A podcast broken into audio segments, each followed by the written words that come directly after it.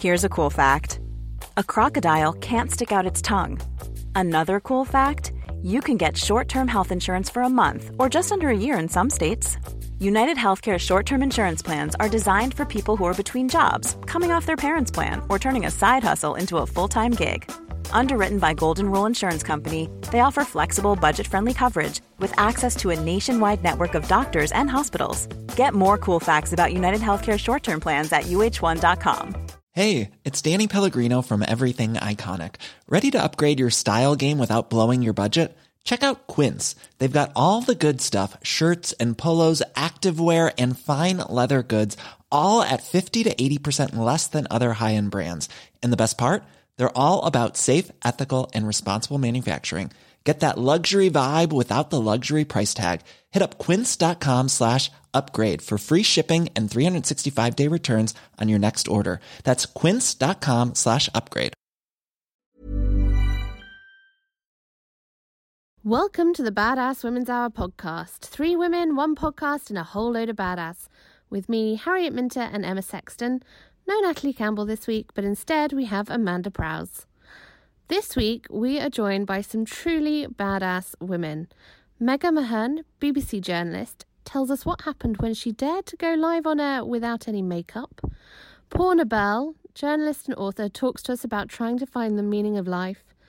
And we meet Sofie Hagen, comedian and author of the new book, Happy Fat, who talks to us about why we should all just learn to love our bodies as they are. Underwear, armpit hair, many imitators, but no one compares. Badass Women's Hour XL with Harriet Minter, Natalie Campbell, and Emma Sexton on Talk Radio. One, two, three, four! Uh, so, our first story that we're going to talk about is Megha Mohan, who is the BBC gender and identity reporter. And this week, she did a report on TV, live report, a breaking news story. She wasn't wearing any makeup. And rather than emailing the BBC to talk about the story that she was reporting on, people emailed the BBC to complain about her not wearing any makeup. No way. I know. She is on the phone with us now. Megha, thanks so much for joining us. Thank you so much for having me on. I love your program. So, so excited. I didn't you. come down. Next time. Um, tell us, when you started to see people responding to you, were you shocked? I was really surprised. So I, I, I'll be honest. I do usually wear makeup for everything that I do, but Yeah. this shoot happened really early in the morning because we had, you know, venue problems. You know what it's like, and so I didn't. I, I panicked. Didn't bring my makeup. And um, and then I just thought, no, it's, it's just a small report. And it's about and the and the subject was about um, sexism in AI, how AI voice assistants are default female voices, and Yes. there's been a UN report about it. So there's a gendered context to what I'm doing anyway. I mean, being the gender and identity reporter, there usually is, but So AI was being artificial intelligence, by the way, just for anyone to know. Yeah. And then and then we had um, oh, and then I had um, three emails from this one guy in particular, just saying um, you look really really ill.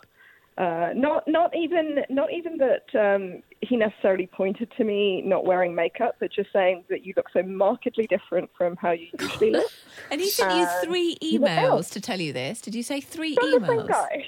Was three emails. Was it with Yeah. a sort of in a caring context, as in a I'm quite concerned Are you about okay, you? hun? Are you I, okay, I, are you okay? And Perhaps, but it was the it was the um, marked point. I mean, the first email was just was just like you know you look really ill. Is everything okay? And then secondly, it was you look awful. and there was, there was That was a sharp intake of breath then for both of us, wasn't it? and then and then there was a third one saying, "Is you know you're not responding? Is you know should should we should I go through the official channels?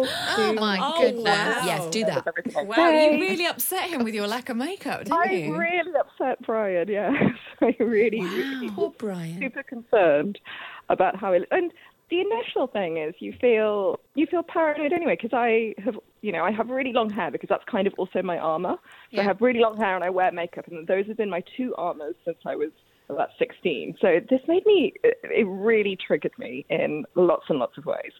And then I thought, you know what? Why not just put it out there? There's going to be times I'm going to be doing this more often. So Yeah. yeah. What was triggering about it for you? Was it that you felt judged by him, or that it suddenly felt like I don't? What, what can you tell us a little bit about what the feeling was Well, there? you know, a friend, um, a colleague of mine, when I became a reporter a couple of years ago, I, I was a producer for years, and then and then I became a reporter. I did more on air stuff from a couple of years ago, and and he said to me, um, "I'm going to just tell this to you as a mate, but when you start going on air as a woman." Um, you have to really make sure that you know you have to have a lot of clarity of thought in what you're about to say because unless a man has a major defect on his face, people are listening to what he's saying. Whereas for a woman, it's you know what are her earrings about? You know, has she gained a bit of weight? What you know does that fringe suit her? And it's just uh, you know we don't want it to be this way. It's just the way it is. So you know, kind of just be aware. Don't maybe kind of think about kind of what clothes you're going to wear if you, if, you know, if you're doing a story. Because I work for the World Service, so a lot of stories are are from you know completely underrepresented people, and then you want to take it seriously. And it's not about kind of the 20 people talking to each other in London Twitter. So it, those are stories that I do take really seriously. So I, I do think about what I'm wearing, but I didn't think that makeup was part of that, mm. and then it became. Then mm. clearly, clearly it was. Mm. I think there's a subtext there as well because what we're saying really, what your friend was saying there really is not. People are not, in the nicest possible way, they're not looking at you thinking, oh, I wonder where she got her earrings from. What he's Yeah. saying is men are looking at you and they're not listening to what you're saying. They're Exactly. thinking, do I want to have sex with you? Yeah, that's it, isn't it? And that makes me really angry. Yeah. I wonder if it's the sex thing, or I also wonder because I know that women also do it. I Yeah. know women in my family who Yeah. look at people on TV, and the default thing is something about, um, you know, some delivery, some outfit, some hairstyles, and then and then you want to say no, no, no, no. Like I've got a niece who's 12, and she's really becoming super conscious about Yeah. a lot of things. So for that reason, I try really hard not to say things like, you know, I think I've gained weight. Do I look fat on TV today? I try, try really hard not to say those things in front of her because I don't want her in her kind of Snapchat world to be thinking that of me as well. Um, so I think there's a subtext there. There's a there's a subtext there. There's um, there's men who are viewing you through the male gaze, but there's also women who seem to Yeah. be uh, judging us as well. And and I, I, I wonder I wonder what the best way. I think podcasts like this help. I think um, getting more of us on air helps. But how do we change it so that people are listening to what we're saying? Uh, Yeah, because that's a concern, isn't it? People are, do- you know, you're doing a report into AI and tech, you know, for Yeah. the, the world service, and people are, are distracted by how you look. And you've been told that people will be distracted based on what you're wearing and how you look. Three, not just one, three. Wow. Yeah. I remember. Amanda, sorry. It was great though in terms of. Did you? I, I don't know if you got a chance to see some of the responses, but it was yeah. so interesting to know this is not just a media broadcast thing. Um, and Oh, definitely not. girl Who said that her she'd gone to school and her teacher had said had called her dad and said, you know, she's not. Is she okay? She's not been that well, and that was the week she hadn't worn makeup, so she mm. caked herself in makeup for the rest of the school year, just Wow. because, because that made her so paranoid. But you know what it is? We don't know what women look like without makeup because Yeah. I would say 90% of women and young girls are Yeah. wearing some form of makeup all the Yeah. time. So therefore, what appears normal is not is not normal. So until 90% of us stop wearing makeup, yeah. I, it's going to be really hard to change that, is it? Amanda, you have you've been on TV without any makeup on, is that right? Mm, Yeah, I did uh, the Matthew Wright show as was on Channel 5 Yeah. a couple of months ago, and, and it was one of the last shows. And I said, you know what, I'm not going to wear makeup today. And everyone looked at me and said, what, we can, not at all.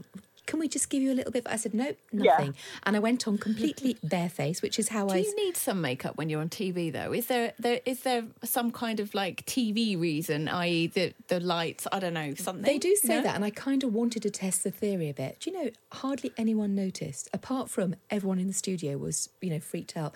Can I just put a bit of no? I'm absolutely fine. And it was just insane the reaction, and it became and actually really interesting compared to what Megha was saying. People aren't necessarily talking about the issues we're talking about. It was more about my face. I mean, Yeah. goodness Yeah. me, Yeah. so much going on in the world, you know, and there we are. But I think what It's I, fascinating it really is. We did a report um, for uh, for 100 Women on International Women's Day about um, we call it the wardrobe of rebellion. Women all around the world. I love that. Yeah. Had done had um, you know kind of worn it, it's the kind of the burning the bra of, of 2018 and we did there was a woman in Sudan who wore trousers and she was arrested under the public decency law. And there was another woman in South Korea a, a news reporter who decided not to wear her her um, false eyelashes and makeup, but she decided to put her glasses on because her contacts were irritating her, and they had reams of complaints. Um, and and it was it, it was really interesting. I mean, I checked that piece out because it, it's so pertinent to this conversation that we're all having as well. Which just around the world, makeup might be one element, but there's so many other elements of what's expected of women. Has when, it changed how you? Has it changed how you think you're going to present yourself on air going forward? Do you know, that's a really good question. I was I was talking to a friend about it, and I, I'm not. I do enjoy wear, wearing makeup on a personal level. It doesn't mean I'm I'm never going to wear makeup again, but Yeah. I have thought about it, and a lot of because I work for the World Service, a lot of what I do, a lot of the reporting that I do is about women, minority communities outside the UK, and and issues that we don't necessarily hear about because they it's not it's not played out on digital me- media, and for that reason, I think because I just got back from Chile and and we did a couple of reports there, um, and uh, and I'll be I'm embarrassed to say that I was doing my makeup in the car just before we were going to do you know actually we did something about a lesbophobic attack in Chile which is going to come out soon. So pertinent to to what we're you know what's happened Yeah. in London this week. But um and I and I thought back and I just thought maybe I shouldn't have been so preoccupied with that. Maybe especially when I'm reporting in the field I shouldn't be thinking like that because you can bet Jeremy Bowen's not thinking about that Yeah, when it's true. he's in Iraq. And also that that's not the criteria he's being judged on. You know, this is the thing that I find very difficult, particularly about working in the media. And sometimes I wonder how I've ended up in an industry where this is a something that I feel really anti and they feel really pro, which is that for men it's like, did you ask the best question? Did you ask the toughest question? Did you ask the question that got the best answer? And for women it's did you ask the toughest question whilst looking hot? Mm-hmm. Mm-hmm. whilst looking hot And that's whilst kind of wearing the outfit that's not going to distract us. absolutely. It's And got to be part of that that really wider strange. conversation, hasn't it, about how, how we are judged as women doing a job compared to men. And I think I think really what, what Megha said about talking to her 12 year old niece is absolutely right. It has to start with us talking to younger generation saying this is not the most important thing about you. How impossible Yeah. and hard in this Instagram worthy perfect world we live in. But I think that's where the conversation needs to start. Well, of course, and that's another problem, right? Which is that now every image we see of women has a filter on it. Oh.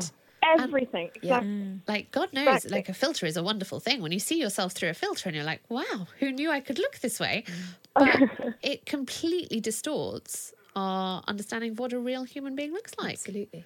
And let's not get let's not even get started on the whole cosmetic surgery where everyone looks identical. Yeah. I remember saying to one of my friends who's had a lot of cosmetic surgery who works in the media, why do you do it? She said, because everyone else does. And I thought, isn't it ridiculous? It's the old would you jump off a bridge if they did scenario. Yeah, but Yeah. you- you're but yeah, you're very um, influenced by Yeah. human beings around you, whether you like it or not. You you are. It goes into your subconscious, and then Mm-hmm. you start evaluating yourself differently. So it's powerful stuff. Yeah, absolutely. Like, how did the BBC respond to the kind of criticism? What did they feel about it? They didn't. that's the thing. So nobody has ever asked me because so I even Yeah. said to my editor, "Oh, does this look okay?" Because I was I was paranoid about it, and he was like, "You look great. You don't, you know." And also, I don't really care. Like Yeah. this, is- Yeah. this role has been created, you know, specifically at this time for for um, stories that aren't about you. And you know, kind of, you look great, but that is not what I care about. It's the context of the report, and especially that we need to get it out to the 41 language services because we're really caring about reaching um, those women all around the world. And um, I, I, you know, I wouldn't put you on if you looked, if, if you know, you had it was something to worry about. But there, wa- there was nothing to worry about. So, you know, and everyone was really super supportive about the tweet because I'm always worried about my. Uh, Yeah. I, d- I don't know if I can do Twitter really well, if I'm honest. I think anyone can. I'm always scared, but um, but it's uh, but it, it was such a nice response, and and it was it was really good to know that this is something that women in so many aspects of their of their world deal in so many careers that they think about, and um, maybe if we just start from the talking the point where we don't ask a woman a woman if she's ill, Yeah. then that's Yeah. the point to start with. Yeah. Maya, thank you so much for coming on and joining us. Megha Mohan, the BBC's gender and identity reporter, talking about what happened the time she went on air without putting any makeup on. Who knew it was a big thing? Badass Women's Hour XL on Talk Radio. She'll get you talking. We are lucky enough to have in the studio with us author and journalist Poorna Bell, uh, and her new book, In Search of Silence, has come out. It is the book to read if you are looking around you and thinking, oh my goodness, I have just turned whatever age you've just turned, and I should have hit this, this, this, this, and this milestone. My life doesn't look like that. What do I do? Poorna, thanks so much for joining us. Thank you. I'm so excited to be here. Our lovely new studio. I know. Last time it's not wasn't as fancy as this, was it? Last time. I mean, No, I'd like to be no. diplomatic. Um, serviceable. Yeah. Um, for anyone who wasn't listening when you last came and joined us, tell us how. Tell us the story that meant you started to write in Search of Silence. Sure. So, um, four years ago, uh, my life was affected by a huge event, which was I was married to a man named Rob, and he took his own life in May 2015. And it was hugely devastating. Um, and I think that the first year after he passed away, I was struggling with a lot of different things, but a lot of it was um, he's, he had a dual diagnosis, so he was dealing with, you know, fairly full on addiction issues and mental health problems. And I ended up writing a book called Chase the Rainbow, which was about our life together because I felt that a lot of the things that we were dealing with were- were fairly stigmatized against and, and taboo and also the mental health landscape you know four years ago is not uh, how it is now it is a very very different place and I didn't intend to write a second book. The first book was very much to serve a purpose to educate, to give comfort to other people, and also it was part of my own catharsis, to be quite frank, around how I was dealing with the the grief of it and also making sense of his death. But it was just a chance conversation with my publisher who just said, okay, well, what are you doing next? And um, caught me at a fairly ranty point in my life where I was just fairly fed up with with everything to to be honest. And she she said well what are you going to do? And I said I think I'm going to quit my job. I've got to a position where I can do that and I would really just like to take myself away from London for a bit and go traveling for a while and really think about what it is that I want my life to look like because I feel that there's all these expectations of what my life should become to show that it wasn't this great tragedy that was affected by Rob's death. And I just said I can't think within within any of that. And I was lucky enough that I'd saved up some money to be able to do that. And also I'd planned to work while I was away. And she said well actually that might that could be a second book, you know, because I don't think it's just you that are grappling with these various things. Because a big part of it was my personal timeline compared to everyone else's timeline and the things that they were achieving and where I felt I was. And I kind of felt like I was stuck in quicksand a little bit. So this book really is an exploration of all of that stuff and you know what makes your life meaningful did i want kids did i want to be in another relationship really and to be able to have a proper think about that stuff without feeling the pressure of what other people wanted for me or what they felt that they should do what i should do because that's what they happen to be doing with their lives Did you want when you said, "Do you know what? I just need to get out of my life. I need to get out of this city that's driving and driving, and driving, and I need to go away and think." Were you thinking I'm going to go away somewhere and have a bit of a think and reassess, or were you thinking actually I'm going to go somewhere and just not have to think. I'm going to go look at some beautiful waterfalls. I'm going to put a backpack on, pretend I'm 18 again, and have a nice time. Was it a bit of escapism, or did you really want to do the thinking? I think the distinction is um, that for me, I it wasn't escapism in the sense where uh, things in your life might be quite difficult, and you, excuse me, and you basically take yourself away because you're trying to just escape Yeah. uh, whatever you know your life is. And at that point, I think my life was very murky and unknown, and I didn't really feel like there was very much structure to it. So I wasn't going off on this journey to try and find some solution in in the journey or to meet some guy while I was out there and to have a neatly No packaged eat, pray, answer. love. definitely not eat pray love no. And I think that I had a I felt like I was much more sure of myself as a person. So I knew that there was that and and I definitely felt a lot more solid. But I did feel like I couldn't really pull that thought together where I currently was in London and with all of those um, my existing friendship circles, to be quite frank. So when I took myself away, actually, it was a mix of both. In that I did just want to be somewhere where I didn't have to worry about someone else's reaction or assessment of where I was in my grief. Because sometimes I did feel like I had to put on a, a particular facade to show people that I was okay, or I had to develop coping mechanisms around um, hiding my grief away from people. It, it wasn't anything that directly people said to me to make me feel that way. It's just how I felt. But also, yeah, I just wanted to be somewhere quiet where I could have a proper thing. So I think it was both of them, and it did end up being both of those things. And, and did it work? Did you come back from that trip with more? I, d- I don't know. Were you searching for clarity or some answers, or you know, did did it did it work? Um, it worked in the sense that when I started the trip, I noticed that I just felt quite angry, and it wasn't directed at any one person or any one thing. But I think I was just very angry that life had not turned out the way that I thought it would. And more to the point, I did not know what that future would look like.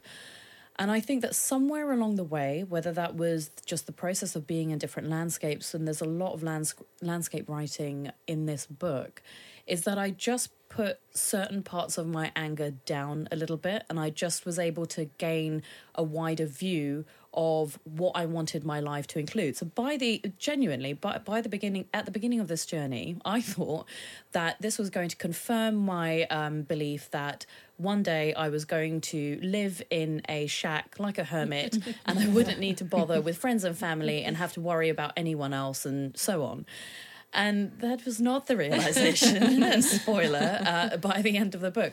What I realized was that you are able to make and make decisions for yourself and carve out a life that is very reflective of what you want in it. But 100%, even if you choose to do that alone or you live alone, having those support networks is really crucial to, to combating uh, the loneliness that you might feel around other things, or, or you trying to seek a solution in your loneliness by throwing yourself into relationships with people that aren't actually the right relationships. So, insofar as by the time I came back, no, I mean, my life was pretty much exactly the way that it was before I left on paper, minus a job and like a regular salary. But, um, but apart from that, things had definitely shifted. Like I'd felt that they had shifted. It's something that my sister noticed a change in me. And she said, You know, you are different, but in a way that is just quieter and calmer and just, I think, a bit more forgiving of things. Mm-hmm. I don't think there's a woman listening who won't recognise that desire to just actually reset. Mm. And I think it's incredibly brave what you did, but I think it's a message here for everyone, regardless of their experience. Just the idea of looking what works for you and getting out the race that competitiveness, you know, are you having kids yet? Are you married yet? Are you mm. where are you at with your grief? It can all feel like an incredible pressure at a time when you could have needed it's nothing. Very, it's very hard to escape that. Do oh, you gosh, yeah. are you finding that um, you can live your life authentically and you you know what your new path is going to be without because you know you did go down that traditional path in terms of getting married and they're they're the sort of the tick boxes for success aren't they? Amazing career got married and then you know losing rob just you know not what you would expect a young a, you know young married person to be in that situation. So everything's now thrown up and now resettled. Do you think you have a completely different view now about success milestones? Yeah, I mean, I would say that previously I viewed all of those things that you've just described as the markers for a successful life. And especially, I think, for women, you know, there is such a huge sexism in the fact that what is considered a marker for success is not the same that it is for men. And this is something I've written about before. But even looking at the narrative of someone quitting to go away on a sabbatical or, or an adventure why is it that for the woman the end goal always has has to be to find love? I've never heard a male friend or a colleague ever had that said to him in the pub by his Disney. male friends. No, yeah, like yeah. Oh mate, I hope you have some adventures and meet the woman of your dreams or the man of your dreams by the end of it. Do you know do what I mean? So I, I was very very conscious of that, and I think that my uh, my understanding of it now, uh, which may change, but this is how I feel now, is just that if I meet someone, that's great, and my heart is not closed off to that. If I decide to have kids and do that in the way that I see fit, then that is absolutely fine. But I don't think I have to do either of those two things for me to have a happy and meaningful life because I think the way that I view it is meeting someone and being in a relationship is great, but they have to fit in. Like, I am willing to compromise, but they have to be an addition of goodness and greatness to my life. It's not just that I'm looking for someone to complete this lost mm-hmm. part of me anymore, which is how I felt about love in my 20s. And I think it made me make some really terrible decisions around people that I dated, quite frankly. Yeah. I have to ask you about the other side of your life, which is powerlifting. because if you were in the studio with us now, listeners, you would see that here is Poorna in some very glamorous red lipstick, just looking like a kind of lovely, petite, sim- ordinary woman. She could basically lift a man above her head. Yes. What's your personal best? What weight can you do now? 125. 125 kilos. That is, hang on a minute. That's like, I mean, it's more than any of us. that's like a basically. per- that is a person. it's That's more than a person. It's That's twice a, big person. Twice, a person. Watch out, boys. How did you get into that? And how did you? Because it feels like one of those things that so sort of get into, and then everyone's going, "You're doing what?" And I wonder if you had been able to do it before you wrote this book. I don't know that I would have thought it was possible. And I think that um, it's funny you bring this up because next week I'm actually going to the Euros in Ireland. um, and I'm taking part amazing. with my teammates. And if you told me this, a year and a half ago, you know, two years ago, I would have just gone, sorry, what? Who? um, it is one of those things where it terrified me. It absolutely, the prospect of- powerlifting in general or just lifting really heavy things, I found really terrifying. I just thought, I don't know how people do it without injuring themselves. I did not have any female role models around that did anything of the sort at all. And I think that um, it's not like I went away and then I saw other people doing it and I came back and I thought, oh, yeah, that's great. You know, I'm going to lift a small truck over my head.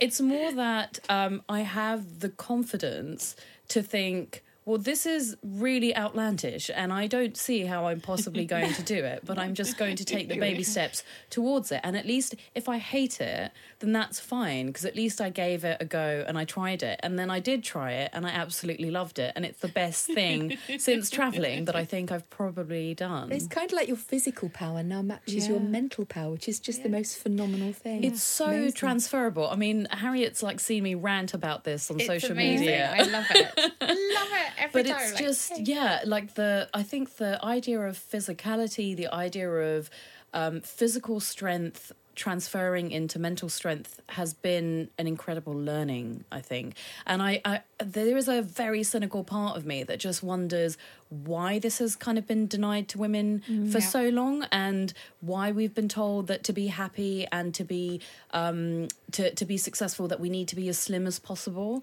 and i think it's just because they don't want us to lift them over our heads Yeah, what it is. Yeah. there is a new. I do feel that there is a there is a culture now, not necessarily the the powerlifting, but definitely weights and definitely a strength. And I kind of like that. I like that women are, are lifting weights down the gym and you know can really hold their own now. I just think. I think, men are scared. We'll be able to shift the fridge ourselves, won't we? Next Well, this is it. know. I yeah, we don't need to just come and do that. Do it Yeah. ourselves. well it's it, it is definitely something i've noticed that when i've gone on dates or when i'm chatting to people um if i say i'm weight training that's fine like strength Yeah. training is okay you know because maybe i'm like doing the odd dumbbell here and there Yeah, right. the minute i mention powerlifting there's this like, kind of there's just this look on their face it's not a good look they don't think it's a good thing like by the way like i don't hear from i don't hear back from they half feel of them emasculated. Do you think they? Do you think they do because Yes. you're doing powerlifting? yeah i don't i don't think they ah. think it's a great thing and Oh, i think we do with these men? Like, And also, who doesn't want a partner that looks this great in Oh lipstick and Oh can move my the goodness. fridge? exactly. Like, really? I That's mean, the dream. You know, a self-sufficient, independent woman on all levels. thank you thank you and a beautiful writer. This And book is so writer. beautiful. It is really beautiful. I read it a Thank few weeks ago and I just absolutely loved it. Poorna, thank you so much. Poorna's In Search of Silence by Poorna Bell is out now. And if, yeah, if you've ever had that moment where you've gone, Am I doing it right? It is the Every book day. to reassure you. thank you Right now. Exactly. thank you so much for coming in and joining us. The Fempire Strikes Back. Badass Women's Hour XL on Talk Radio. I'm Sandra, and I'm just the professional your small business was looking for. But you didn't hire me because you didn't use LinkedIn jobs. LinkedIn has professionals you can't find anywhere else, including those who aren't actively looking for a new job but might be open to the perfect role, like me. In a given month, over 70% of LinkedIn users don't visit other leading job sites. So if you're not looking on LinkedIn, you'll miss out on great candidates like Sandra. Start hiring professionals like a professional. Post your free job on linkedin.com/people today. Hey, it's Danny Pellegrino from Everything Iconic. Ready to upgrade your style game without blowing your budget? Check out Quince. They've got all the good stuff, shirts and polos, activewear and fine leather goods, all at 50 to 80% less than other high-end brands. And the best part? They're all about safe, ethical and responsible manufacturing. Get that luxury vibe without the luxury price tag. Hit up quince.com slash upgrade for free shipping and 365 day returns on your next order. That's quince.com slash upgrade. There's never been a faster or easier way to start your weight loss journey than with PlushCare. PlushCare accepts most insurance plans and gives you online access to board-certified physicians who can prescribe FDA-approved weight loss medications like Wegovy and Zepbound for those who qualify.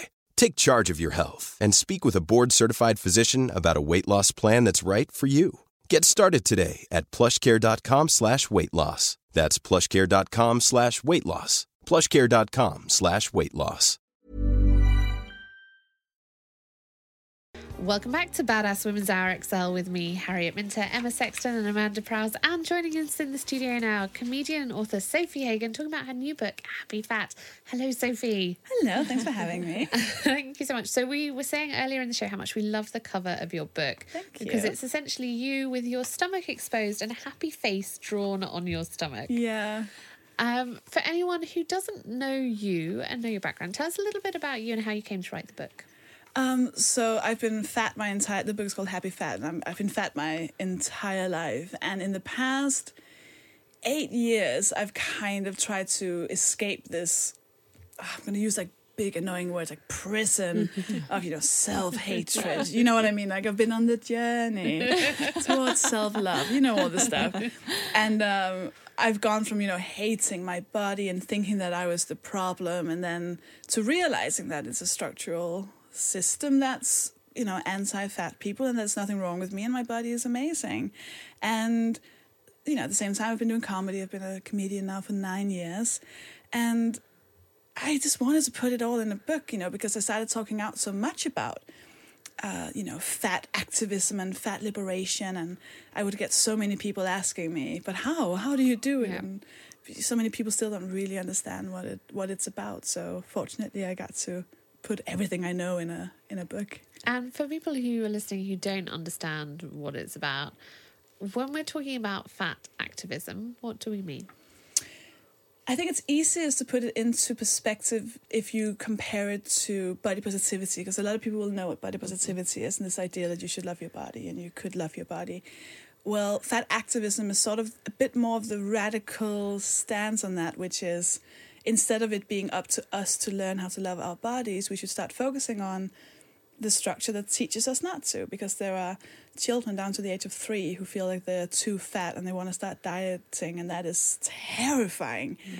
So instead of it being up to us to teach each other how to unlearn this we need to focus on the fact that this is structural oppression which is also two very boring words isn't it? But it is essentially a bunch of execs and ceos and the whole system that revolves around teaching particularly women to hate their bodies. So we spend so much energy and money on trying to become thin, and we spend our whole lives and all of our energy and just being hungry all the time and thinking that we have to be thin to be worthy. And fat liberation is about making sure they stop telling us that we're unworthy so we can live our lives. I, I want to clap. I You nearly go. did. I nearly did. And I thought, yes, radio, don't do that, Mandy. No, do do that actually. I really like that. That's what I live for. Thank you. I find it fascinating because, uh, like you, I've been fat my whole life, and I would say I only realised maybe two and a half, three years ago that some of the things that I held as very true beliefs were perhaps not entirely correct. It's amazing, isn't I it? That know. moment when you're like, wait a minute, it's not a fact. You know, It's a fat equals bad is not a fact, it's an opinion. You're like, whoa. and Wait a minute. So I was like, oh my gosh, all those times I've been to my doctor and been like, no, no, but there must be something wrong with me. And they're like, no, you're very healthy. And I, oh, uh, uh, because I had taught, I completely associated thin with healthy and fat with unhealthy. And to a degree where even when my body was completely fine and normal, I was convinced there must be something. And I didn't realize that's something that we just do as a society. How did you start to see that? What was the stuff that showed up for you that you were like, oh, hang on, that's a weird belief. Where has that come from? It was a, it was very much uh, a singular moment that turned it all upside down for me. I met this radical queer body activist in uh, at uh, the Copenhagen University where I thought I was going to study Russian for three years. That did not happen because I was sat next to Andrea, and Andrea was she had a mullet, she had hair under her arms. I was like, oh my god, she's so cool. And you know, she knew I did stand up, so and I would do very self-deprecating jokes about my fatness, you know, just kind of make apologies for myself and oh, I know I'm fat, I eat Yeah. too much. And uh, so Andrea was like, right, okay, we can't have you do that. That's not okay. It's you're spreading a very negative thing. So she just taught me. She's like, this is what capitalism is. This is what feminism is.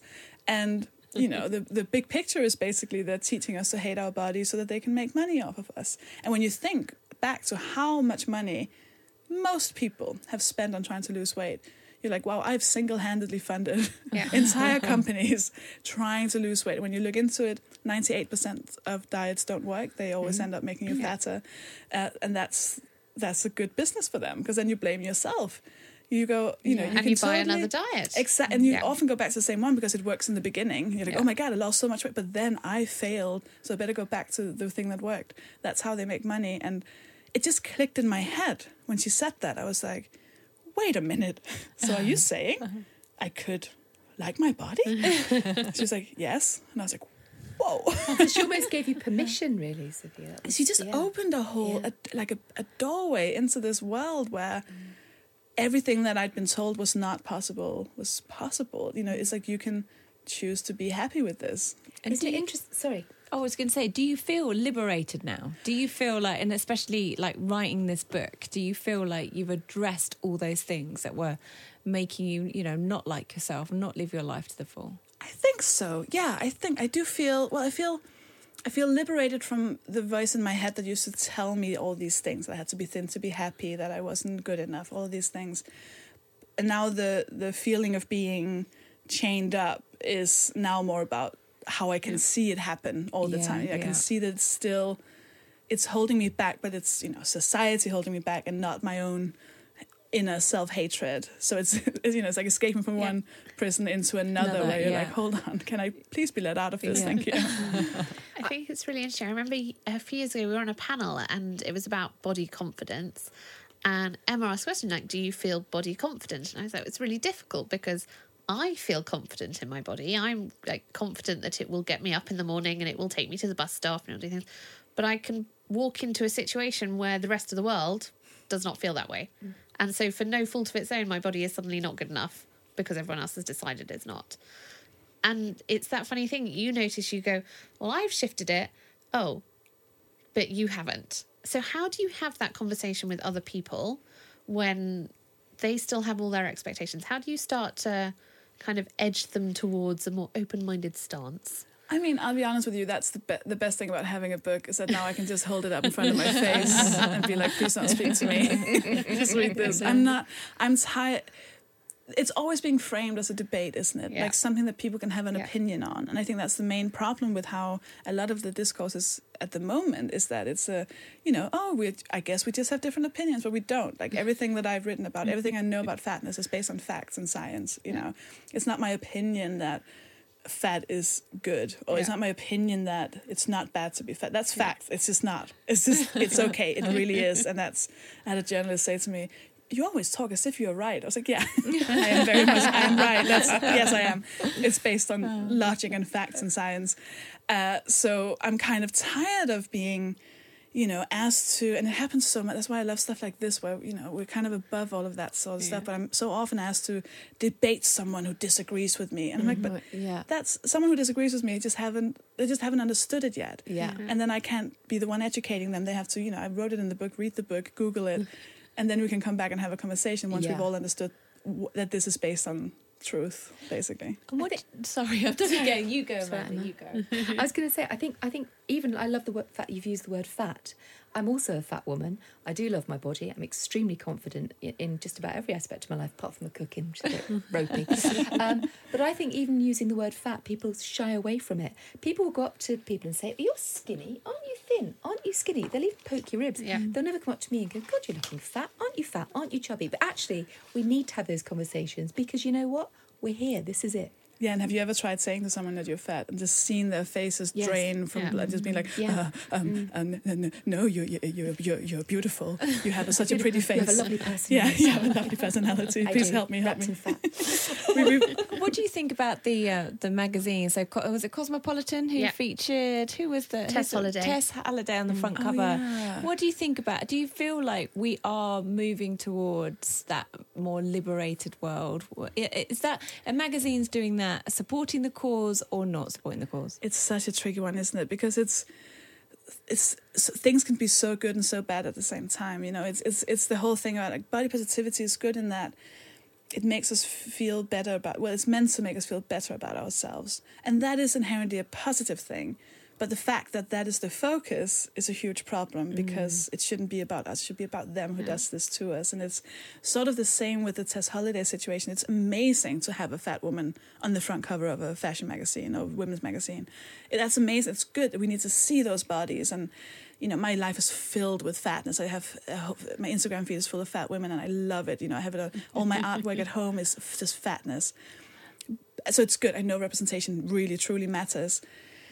But then again, you know, Tess Holliday has a lot of beauty privilege. You know, she's very, you know, her Very face is beautiful. she's very beautiful. She's white, which is an, like this Yep.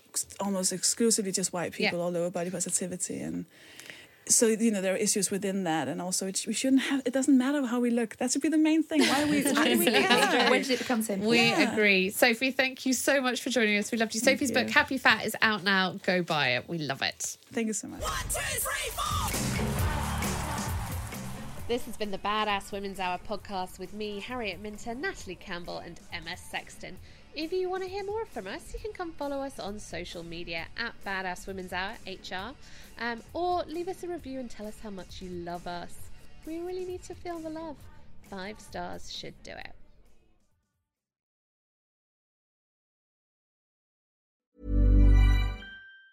Mom deserves the best, and there's no better place to shop for Mother's Day than Whole Foods Market. They're your destination for unbeatable savings, from premium gifts to show-stopping flowers and irresistible desserts. Start by saving 33% with Prime on all body care and candles. Then get a 15-stem bunch of tulips for just $9.99 each with Prime. Round out Mom's menu with festive rosé, irresistible berry chantilly cake, and more special treats. Come celebrate Mother's Day at Whole Foods Market. Hey, folks, I'm Marc Maron from the WTF Podcast, and this episode is brought to you by Kleenex Ultra Soft Tissues, your ally to help tackle your allergy symptoms this season. I love the change of seasons, but nobody loves pollen and all those other things floating in the air that make you sneeze during this nice weather. Kleenex Ultra Soft Tissues are hypoallergenic and allergist approved, so fight back against watery eyes and runny noses without worrying about irritating your skin. For this allergy season, grab Kleenex and face allergies head on. Mom deserves the best, and there's no better place to shop for Mother's Day than Whole Foods Market. They're your destination for unbeatable savings, from premium gifts to show-stopping flowers and irresistible desserts. Start by saving 33% with Prime on all body care and candles. Then get a 15-stem bunch of tulips for just $9.99 each with Prime. Round out Mom's menu with festive rosé, irresistible berry chantilly cake, and more special treats. Come celebrate Mother's Day at Whole Foods Market.